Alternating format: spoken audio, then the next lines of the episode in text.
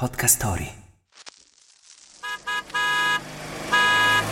Ogni generazione l'ha conosciuta, ma anche le cose belle prima o poi finiscono. Il 27 luglio del 1990 viene prodotta l'ultima Citroën due cavalli.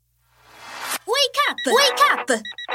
La tua sveglia quotidiana. Una storia, un avvenimento per farti iniziare la giornata con il piede giusto. Wake up!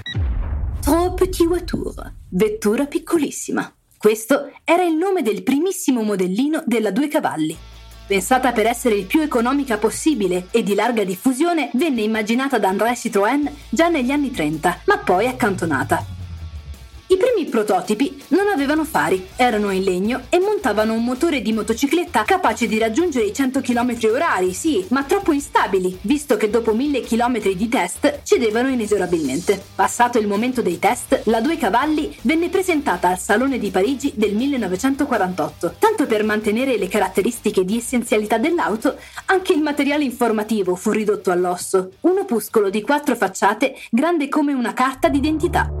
Negli anni, la Due Cavalli ha subito pochi cambiamenti estetici, diventando un oggetto amato al di là del suo valore in quanto automobile, al pari dell'altrettanto famoso maggiolino Volkswagen.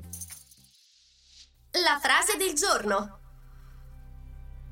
Se un uomo apre la portiera dell'auto alla moglie, o è nuova l'auto o è nuova la moglie. Principe Filippo di Edimburgo.